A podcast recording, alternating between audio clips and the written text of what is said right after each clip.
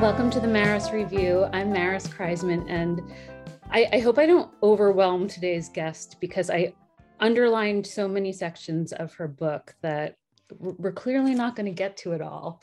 But anyway, Elaine Castillo, named one of 30 of the planet's most exciting young people by the Financial Times, was born and raised in the Bay Area.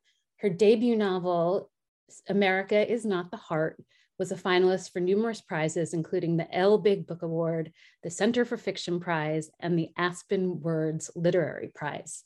Her new collection is called How to Read Now, and I truly barely know where to start. so, hi, Elaine. Hi, that's a really very, very kind introduction. Thank you. It's a real joy to be here.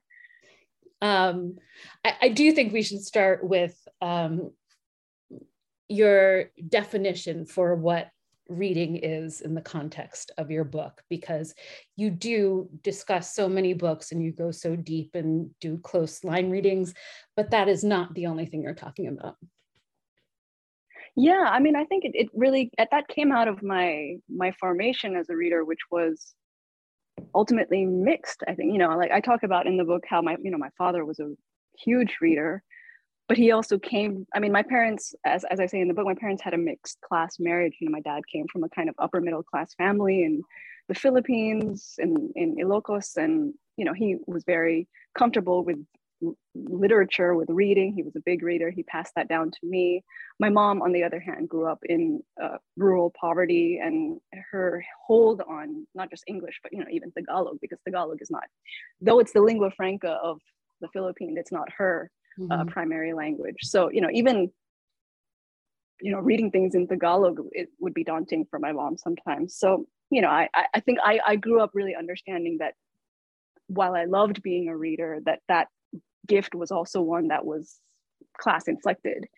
So, and, and I think because of that, you know, I also had, I mean, movies, TV shows. I mean, I definitely grew up. I'm I mean, I, I think anyone who grew up in the 90s, I, there's such there's such a huge 90s revival on every absolutely every level, fashion, TV, yes, yes. Uh, movies, and I'm absolutely part of that. Have zero resistance to it.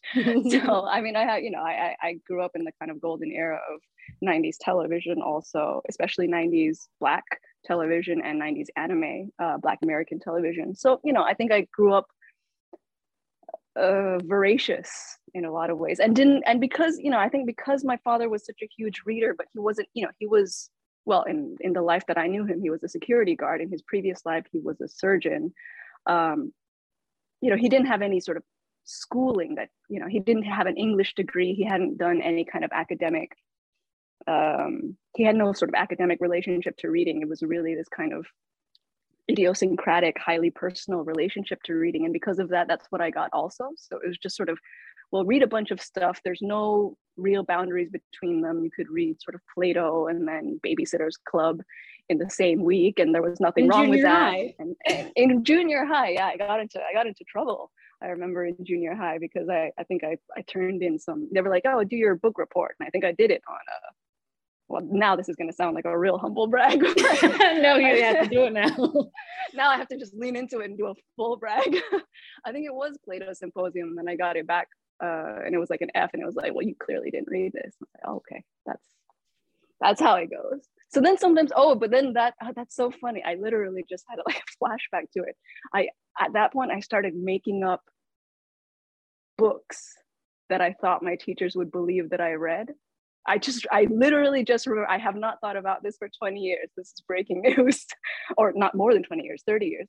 I, I, yeah, God, I used to start making up like YA or like children's novel, like Babysitters Clubs type stuff. I remember there was like a detective murder mystery kind of kids book That's that I like fun. made up and was like, yeah, I read this. And they were like, hey, amazing. they were like, great, great description of this, this youth, youth this youth appropriate book maybe that should have probably been the first hint that I was a writer. I have not thought that. about that literally 30 years. That's amazing.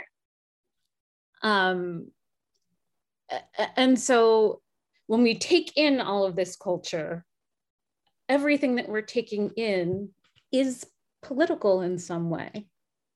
Yeah, sure, absolutely. Yeah, I think so. I mean, I mean, it's political whether or not you consider it so and i would say even more so if you don't consider it so. If you have the if you have the well i don't know if i don't think freedom i mean i argue that freedom is not the right word the privilege but also the curse to not have to you know think about politics or live in a politicized body or you know to not think that only watching you know Beverly Hills 90210 and thinking that's California is political. I mean, I watched those shows and thought they were science fiction. I was like, I don't know. I have never seen this California. I don't know what y'all are talking about. Um, so yeah, absolutely. And I think, you know, I, I I was lucky enough that books were introduced to me in a way that wasn't that was so generous and that wasn't gatekeeping and that wasn't, you know, there I mean, what what gates would we have kept? so there was such a it was such a a freewheeling practice of it. And so when I encountered reading practices that weren't like that, that were gatekeeping, you know, it was a real shock to the system. This episode is brought to you by Paramount Plus. An unlikely friendship begins in the Paramount Plus original movie Little Wing, starring Brooklyn Prince with Kelly Reilly and Brian Cox. Reeling from her parents' divorce, Caitlin steals a valuable bird to save her home, but instead forms a bond with the owner, leading to a new outlook on life. Little Wing, now streaming exclusively on Paramount Plus. Head to ParamountPlus.com to try it free. Rated PG 13. Dreaming of a better sleep? Tossing and turning is not your destiny. And Olly is here to help. Olly invites you to sink into sweet, sweet slumber to improve your mental and physical health and overall wellness. More than just melatonin, Olly's ingredients help you unwind your mind for a delightfully dreamy drift off. Sleep is on the way at Olly.com. That's O L L Y.com. Yeah. And you talk in um, the first section about, of course, the publishing industry has traditionally been mostly white. Um, we the the white reader is the person who is on a publishing person's mind for the most mm-hmm. part when, when when they're envisioning an audience. Um i have to say i was at the harpercollins strike yesterday. Oh right. I was just reading about this. Yeah. The the assistants are demanding living wages of them. And um how shocking. I know. And um a whole variety of other things. And I, I went to look at what the number one best-selling book is in America um, in the nonfiction category in the Times. And it's a book that that basically says we should all continue to teach our children Greek or Latin instead of teaching them to question or analyze their history. And I, I was like, oh, Elaine, you might have something to, to say about that. Uh, well, I mean, first of all, obviously, power and solidarity to all of the strikers at HarperCollins. Um, yeah, you know, I mean, and also, I mean, this is relevant to my interests, not just as a newbie nonfiction writer, but also, you know, some as someone I talk about it a little bit in the book as someone who was a would-be classicist or wanted to be a classicist right. for a really long time and who grew up on Greek myth. I definitely at some point was like, I'm going to be the Pinay Anne Carson. This is this is happening. Eros mm-hmm. the bittersweet autobiography of Red is done. Wrap it up. Let's go. And so I think you know I I have no issue with teaching Greek or Latin as someone who literally started college learning Greek and Latin and who grew up on Greek mythology. But I think, you know, that that is only one part of the argument. It's saying we're teaching Greek and Latin with the understanding that this is the correct way to teach Western civilization to the people who are going to grow up in Western civilization, uh, or we're teaching these specific, this specific narrow set of canon in this specific way in order to produce these very specific type of citizens. You know, I think I think about it a lot when you you think about how, you know, in the in the kind of 18th century, I mean, the kind of peak colonial sort of Enlightenment era, the approach to, um, for example, translating cl- translating classics like the Odyssey, which you know I talk about a little bit in yeah. the last essay about you know thinking about what the colonial era translations of the Odyssey say about that translator's you know vision of the world. You know, the there was this there's this huge also agenda, and it is a political agenda to portray the Greeks, to portray uh, the Western classics as being this precursor, so that precursor to Western civilization and to a specific idea of Western civilization as Aryan, as white, as civilized, as rational. I mean, that's why, you know, the kind of German archaeologists and classicists at the time, people like Heinrich uh, Schliemann, who, you know, basically, I mean, all the people who stole everything and put it in the British Museum, basically. Um, you know, they, they were really obsessed with the idea that all of these statues were white. And then, and that really that really allowed them to perpetuate these ideas about purity, about whiteness, about rationality, about a specific type of beauty, completely leaving out the fact that obviously all of those statues are white because of age at the time. I mean, it's, you know, carbon dating has shown that all of those statues were painted a riot of colors, that those, you know, that, that the way Greek temples or the way that these, these sites of worship and of religion and of culture looked like were very different from the image that was then sold to a specific enlightenment audience and and and the audiences thereafter. So i think that's some i mean that's you know something to think about when you think about well why are people pushing a specific set of authors? Is it because they just think those authors are because i love homer. I love herodotus. I love reading horace. You know horace i mean I, I talk about horace one of his the latin poet horace who has one of my favorite poems of all time. I love reading him. But how are we reading him and for what purpose and to to serve what agenda? Yeah. Um and it, it does seem like this particular book it calls out um the books that school children uh may or may not be studying these days. And um it, it goes very much along with the books that conservatives are trying to ban from school libraries. You talk a lot in the book about free speech arguments to justify appropriation. And then when free speech is actually threatened, we're, we're being told to, to we should ignore it. Hmm. Yeah, yeah.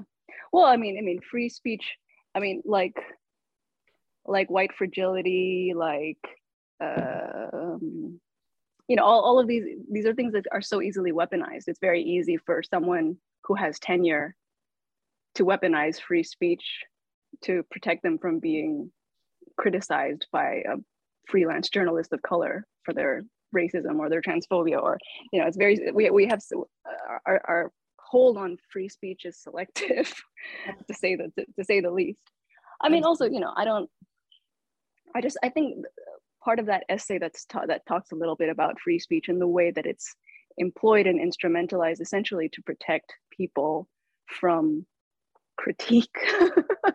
I mean, just something as very simple, simple eh, to protect something as engagement, which I mean, as far as I can see it, is that's what's supposed to happen in a democratic forum, where the, where free speech supposedly exists. Um, the way that that's in you know it, it's really just employed as a kind of aegis. It's employed as a kind of a protective shield.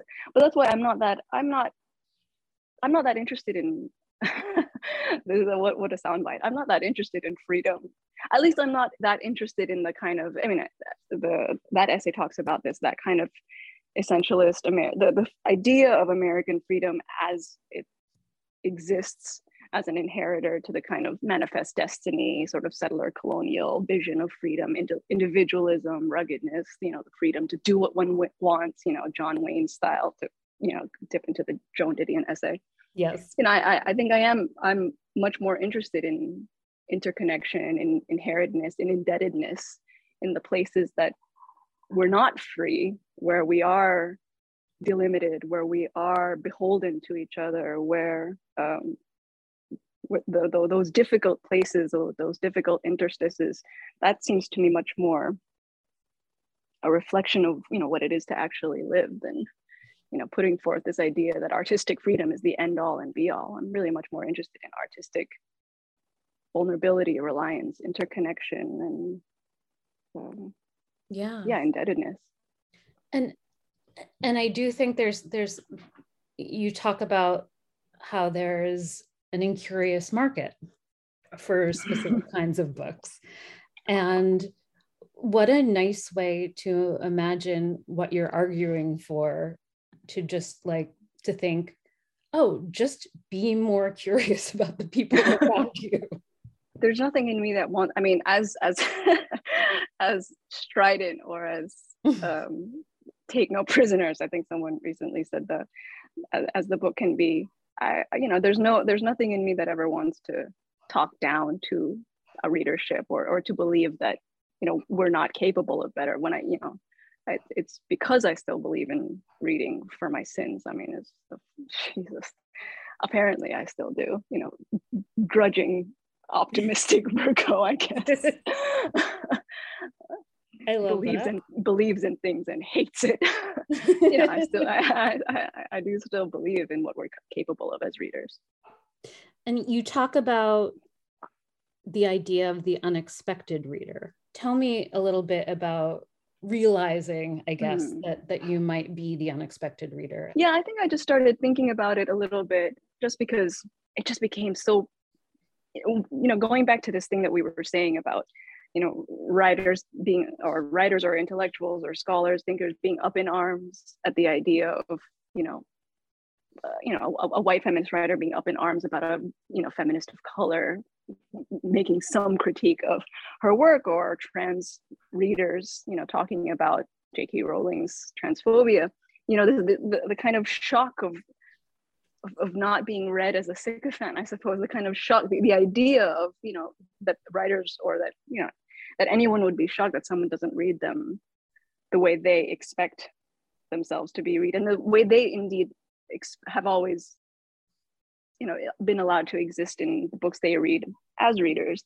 And i was just thinking about that because someone was who was it that was talking to me? We were talking about i think it was one of these very t- sort of tiresome conversations about sort of separating the art and the artist. Mm-hmm. um, and i think there they were just saying something like yeah but like if we do that then sort of every book might you know you it'll it'll be difficult to how, how are you going to read books? Because it'll be difficult to it, it just complicates them and you'll have to feel uncomfortable with every book that you read. Is that is that something that you're experiencing for the first time at the big age of you know what 35 i, just I just i'm confused. Just because the you know you know, if I, as a, as a kid, if I'm reading Plato Symposium or George Eliot or, you know, any of the readers that I read and, and loved, or Greek myth, frankly, you know, I, I was an interloper in all of those worlds. There was no, you know, there was no expectation that any of those books were ever going to hold my hand through the references that they made, through the world that they made. Certainly not, you know, if I, there was, I mean, that feeling was never more so apparent when I would read books or watch television shows where then someone would mention like a either would be a Filipino character, but you know, like could say as Diary of a Bad Year that I mentioned in the essay, or I remember there was a yes, no, or there was a absolutely fabulous episode. I remember that. You know that British comedy yeah. show, Ab Fab. Yeah, there was a there was an episode. I remember I really liked that show. They, I think they used to show it on PBS, and I remember I showed it. I was going to show an episode to a friend of mine, and that the episode that I showed happened to be the episode where I think uh, one of them, let's say Edwina, one of them just starts, it just makes a like real sort of passing ridiculing comment about like Filipino houseboys. And my friend was Filipino, and she was like, "Oh, this is the show you're introducing me to." And I remember we were like 12 or 13, and she like gave middle fingers up to the show. She was like, "Fuck you." I was like, "Oh wow, we're 13, and I fucked up. I didn't know." you know, and then the flip side of that, which you talk about in the book, is that when you wrote your first novel, you didn't always offer translations. No, no, and I, I don't see I don't see why I would or should or translations or glossaries. I think I mean not that I have um, problems necessarily with translations or glossaries. I just have problems with translations and glossaries when they're assumed to be the purview only of writers of color or of immigrant writers or writers who are writing about non-English spaces, countries, cultures, because that's the assumption that there are certain writers that are obligated to provide safari trips and that other writers and artists aren't. You know, I was just thinking about this recently because this is the very first time that I'm part of a zeitgeist. I am also watching The Bear with everyone else. Normally, I'm late to everything. Literally, I just started watching The Americans, which you know people in my life are fucking horrified. I'm like, this show is amazing. They're like, Elaine, please, please join a society, and uh, just watched Succession recently also. But I was watching The Bear, and I, you know, I, I really enjoyed it. And one of the things that I really loved about it is that it throws people into a world with no translation. It's like mm-hmm. loads of chef dialogue. I mean, loads of chef jargon, loads of, you know, Chicago stuff. I don't know anything about it. And yet you're thrown in, some things are translated in context, some things aren't. And you just got to run with it. I mean, you just have to, you know, sink or swim and hopefully swim. And I think the, the, you know, incredible, sorry, this, this, uh, suddenly started uh, transcribing my words a lot. Um, and I, you know, I, I love that about the show. I love the the pace of it, the unapologetic, the the fact that it does not translate its world to anyone. But then at the same time, I think, well, I haven't seen any uh, any reviews talk about oh i wish this show had translation and glossaries because it was you know really difficult to understand. It was more oh it's so fast paced everyone is very into the main character and you know all of that. So i think that's that's that's something that is curious to me. That's like okay well this is a show that's very much speaking its own language that very much starts off this is the specific dialect of this show you know join in or not. And yet the I, you know, I, I think that if there was a, sh- you know, I, I mean, it's funny because I was watching it and I was like, oh, wow, I think I've been very resistant to, well, not resistant, but I was like, well, if my first novel was ever adapted, that's the spirit that I would, the, the spirit of that show. I was like, oh, this is the first time I've ever seen a show where I thought like, yeah, like that, just because of that, that uh, resistance to translation, um, resistance to translating itself so that's you know it's something that i think about when i think about well who who doesn't have to provide glossaries and translations? Because i don't know i mean if you read if you read i mean i love victor hugo uh, because i freaking go on like three page long digressions about him in the work cited. But you know if you don't know anything about english aristocracy or french aristocracy or anything for that matter it's like you know he's not providing glossaries for you. I think it's much more fun like i actually think we should reclaim glossaries. I think it would be great to do glossaries but for like cultural stuff, not for like language stuff, but like if people could just explain, I don't know, like astrology. That's a whole book like, in itself. Stuff like that. I love that. And, and I also find that, like, if I'm reading a book about a culture I'm not familiar with, the cool thing about reading these days is usually my phone is right with me too. and uh, if no you're not reading looking up a word you're curious yeah. about. Yeah, exactly. Exactly. Yeah. And there's also just no shame in pockets of uncertainty and and unknowledge, knowledge that you know, things that are maybe felt or seen or heard but aren't understood. I mean, that's, you know, I think a lot of I think a lot of us it's e- it's easy to forget that a lot of reading happens like that. A lot of reading happens. It doesn't, you know, reading is not sort of, you know, plug it in and download it, and then I've, I've got everything, and then you know, 100% mm-hmm. downloaded. You know, it's it's a much more piecemeal, personal experience. I mean, the, I, can read one book, and I know that a friend who's read the same book won't have read the same book as me. We'll just pick up on different things. You know, we'll we'll miss different things. So that's also just part of reading as well. Yeah. Um, I love that. So in the same chapter what, that opens another day, another shit show involving J.K. Rowling. it's a really staid book, you know. It's a really. Uh... so you do this wonderful deep dive into the Watchmen, which we are clearly not going to get around to. But what I did want to talk about, again, especially today, especially the past few years, um, is is The Handmaid's Tale. Oh, yeah. And and the way that that book has become a stand-in for mm. so many problems that existed for so long outside yeah. the scope of Canadians. I, I haven't I haven't watched the show actually. I mean, we're going back to me being behind on many things. Listen, I just started The Americans, so you can't expect I am not a contemporary. I'm not someone. I'm not a contemporary soul. but um, yeah, you know, I was thinking a little bit. I mean, I think The Handmaid's Tale is one of the books that I mentioned just when I think about um, just a certain, you know, uh, sci-fi fantasy books that uh, describe a, uh, a, kind of utopia, or, or not utopia. well, a utopia for some, actually, that's not true. Yeah, I think a utopia for some, a utopia for a very specific political class, mm-hmm. um, and a dystopia for everyone else.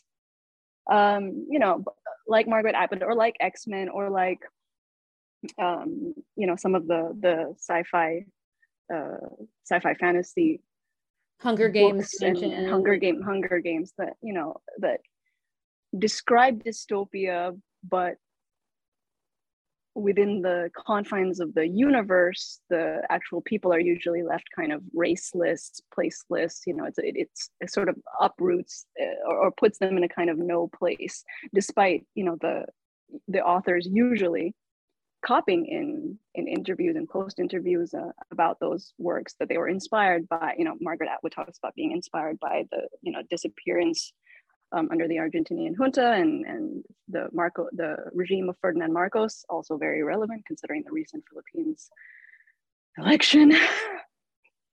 um, yeah, so I think you know what I'm thinking about is how our how the sci-fi fantasy imagination is based entirely on essentially uh, taking the histories and the realities lived largely by marginalized communities and largely communities of color and transposing them onto raceless which is to say in you know our in, in, in, a, in, a, in a cultural industry that assumes that neutral is white transposes them into white bodies white actors white characters um, and divests those histories of you know their very their very specific contexts in a way that then ultimately produces the impression that, well, it's people who I guess look like who's the main actress in in The Handmaid's Tale? I don't I, see, I haven't watched it, but you know.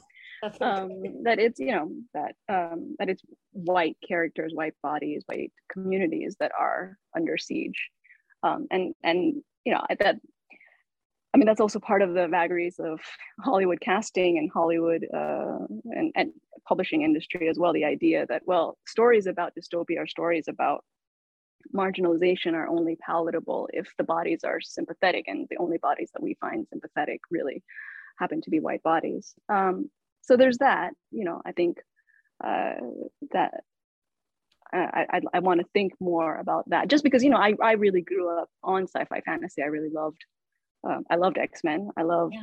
Uh, uh, I mean, I, I I watched the Hunger Games. You know, I sent those books to my brother um, at a difficult time in his life, and you know, so I, I'm I, I don't write about uh, sci-fi fantasy as as an outsider. I write about him as someone who is very deeply invested and who came up on those stories, who came up on X Men, and who you know.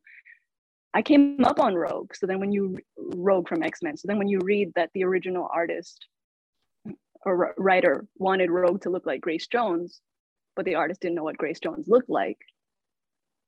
That that hits different to sure hits to, different.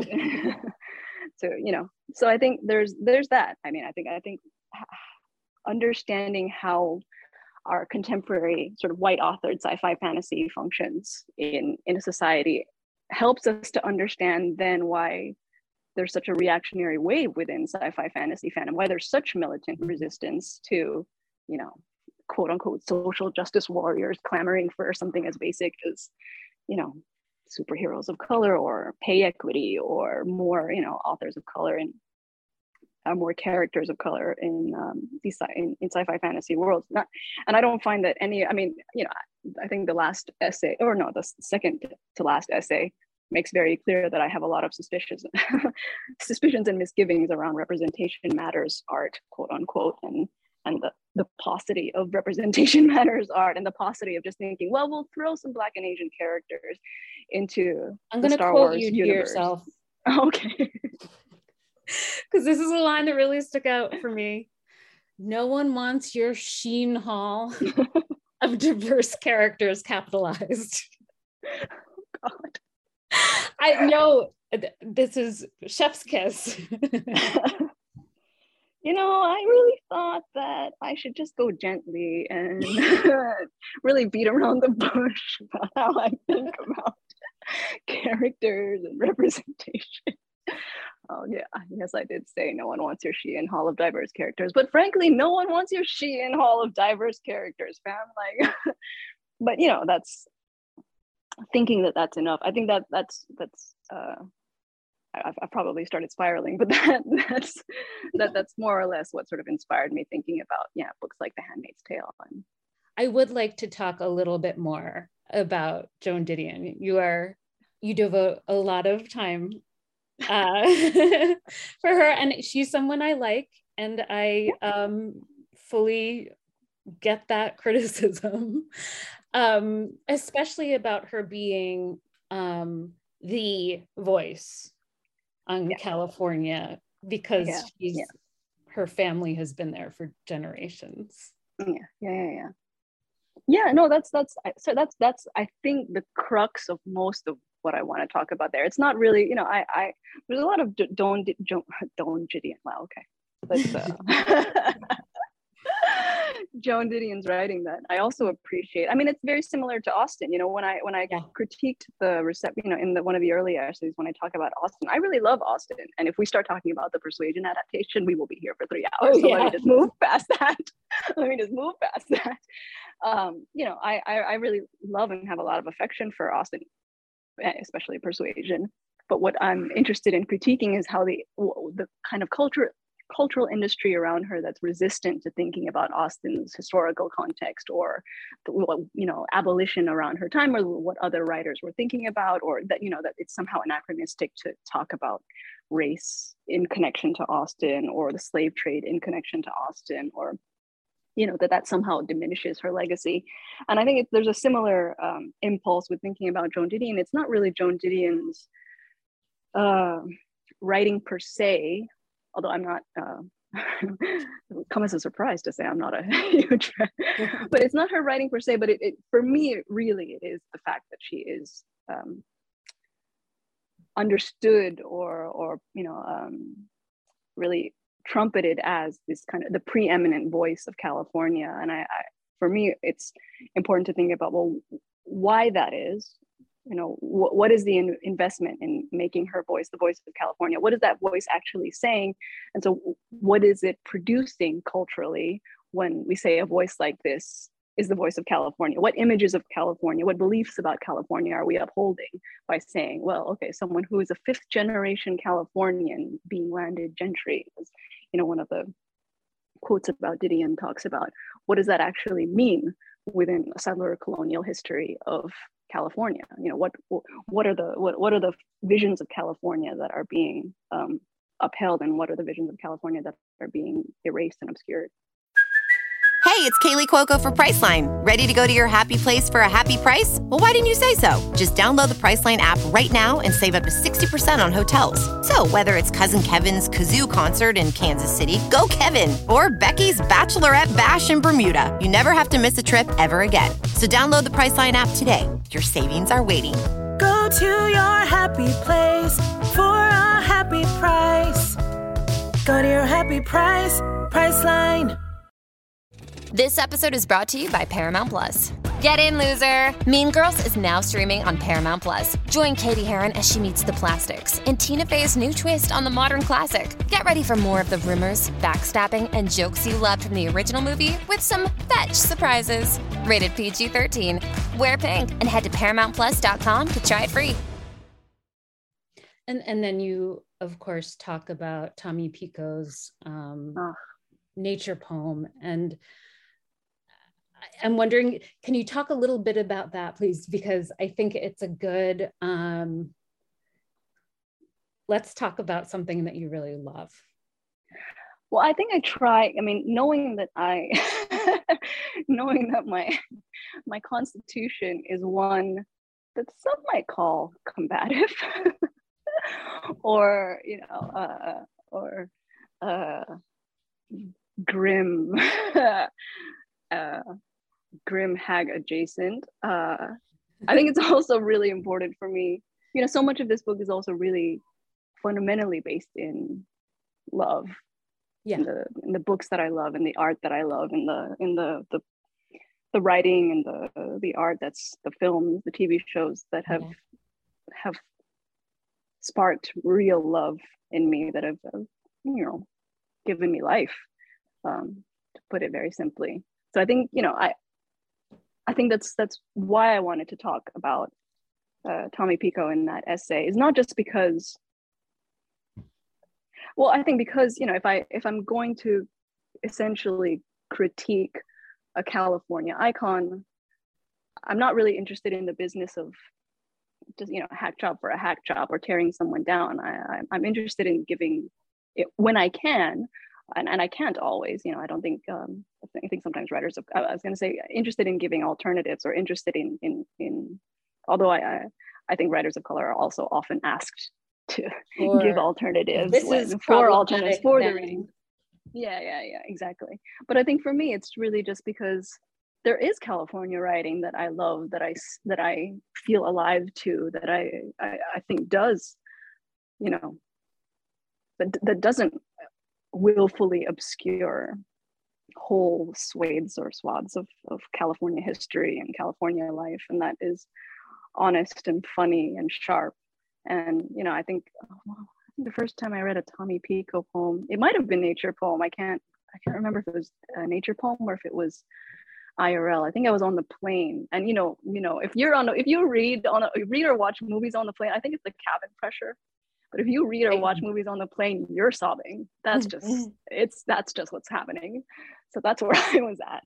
But you know, it was also, it is also some of my favorite California writing. I think he's, um, yeah, magnificent. The how he writes about California and that that combination of like bathos, but also writing. You know, he's fundamentally as a kind of as, as a contemporary native Californian poet writing about nature. I mean, to write a nature poem, given the history of how, you know, nature is uh, understood, manipulated, weaponized in a settler colonial uh, context, it's so galvanizing, I think. It's so, um, and so personal. So the idea, and, and, and it's not a reclamation, I think, which is what I think is really what's what's the most sort of um, enriching is that it doesn't step into the kind of easy political mode of well not easy political mode but the kind of easier modes of being well i'm reappropriating this genre for right. myself. Like you know i'm going to reappropriate the western and you know john wayne's filipino this time. Okay well does that do anything about the power dynamics that are inherent in the western or settler colonial or you just want to be the one holding the gun this time? You know so that he has that wonderful line that reclamation requires social capital. And I, I just love that. I think it's you know how, how do we how do we think about these histories in ways that don't then ultimately end by wanting to put ourselves at the top of the the, the pyramid? So that's you know and it's also just it's so fucking good. It's so fucking good and funny. it's so fucking good. It's so he's it's just so funny. And and your book is very funny. So oh, uh, thank you um, Shout out to Shein for that sponsorship. um, I could keep going, but I'm gonna. I'm uh, happy to keep going. It's fun, but you know, I, yeah, stay around a half hour. Um, but but but this was so in. great. Yeah, and and I have to walk the dog. Um, oh. Before we go, though, please recommend some books for us. Oh, well, I mean, this book really is a kind of glorified reading list in a, in a way. So, I mean, all of all of the books that are in it, Jamaica Kincaid's Lucy, Tommy Pico's uh, everything, Tommy Pico's nature poem, IRL, um, John Berger, uh, uh, John Berger's To the Wedding, um, and Lilac and Flag. I really love. I love his fiction. I've recently I've been reading. Um, I mean, I I think like most writers, especially if you're working on a novel, what you're reading is always very weird. You're just never reading the same thing as other people. But I have read um, A Calm and Normal Heart by Chelsea T. Hicks, a native Californian writer. I think she's touring right now. I, I uh, blurbed that book and it's great. I mean, I'm always really impressed by people who are short form writers because it's a collection of short stories. Uh, just because I my brain doesn't function in the in the short form at all. Um, so I mean, it's a great collection of, of contemporary Native short stories about um, like the Osage diaspora, and it's fantastic. Um, and I've been reading Shark Dialogues by Kiana Davenport. She's a Hawaiian writer. Um, yeah, so a weird bunch of things, but there's there's lots more books uh, in in the actual book. I love it, and you have a really great um, what do you call it? Sorry, it's a, a works cited, but it, oh yeah, it goes pretty deep, and I love how you call it kind of a literary land acknowledgement. I, I, I hope so. I hope it, can function as that. Yeah, the works cited, I really went ham. I was like, yeah, it's a works cited. Y'all can't edit me, so I'm going to talk about literally every single book on the planet.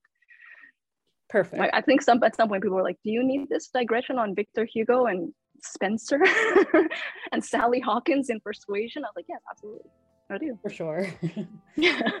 Elaine, thank you so much. The book is How to Read Now.